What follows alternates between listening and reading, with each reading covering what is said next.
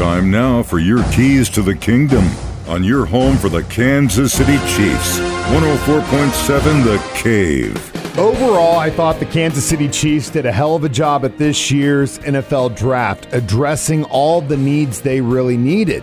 Picking up a defensive end, a wide receiver, offensive tackle, DB, and another defensive end, a defensive tackle, and a cornerback. Let's go through some of these players and welcome them to the kingdom. Let's meet Nic Jones, cornerback from Ball State the final pick for the Kansas City Chiefs in this year's NFL draft? Um, it's surreal. Dream come true to say the least. You know, it's, it's one thing to get picked, and it's another thing to get picked by a team that you kind of hoping you would get picked for. So this is this is a great feeling.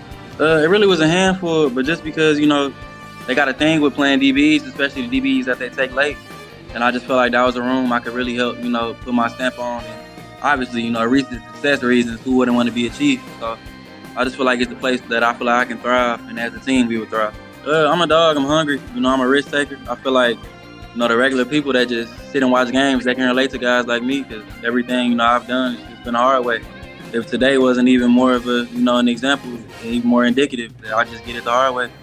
I'm from whatever they from, you know. So I'm just, I feel like I'm kind of like a bridge between the people and the team. Those are your keys to the kingdom. Brought to you by Dr. Mark Melson, the doc that rocks, now at Springview Dental Care, and your home for the Kansas City Chiefs, 104.7 The Cave.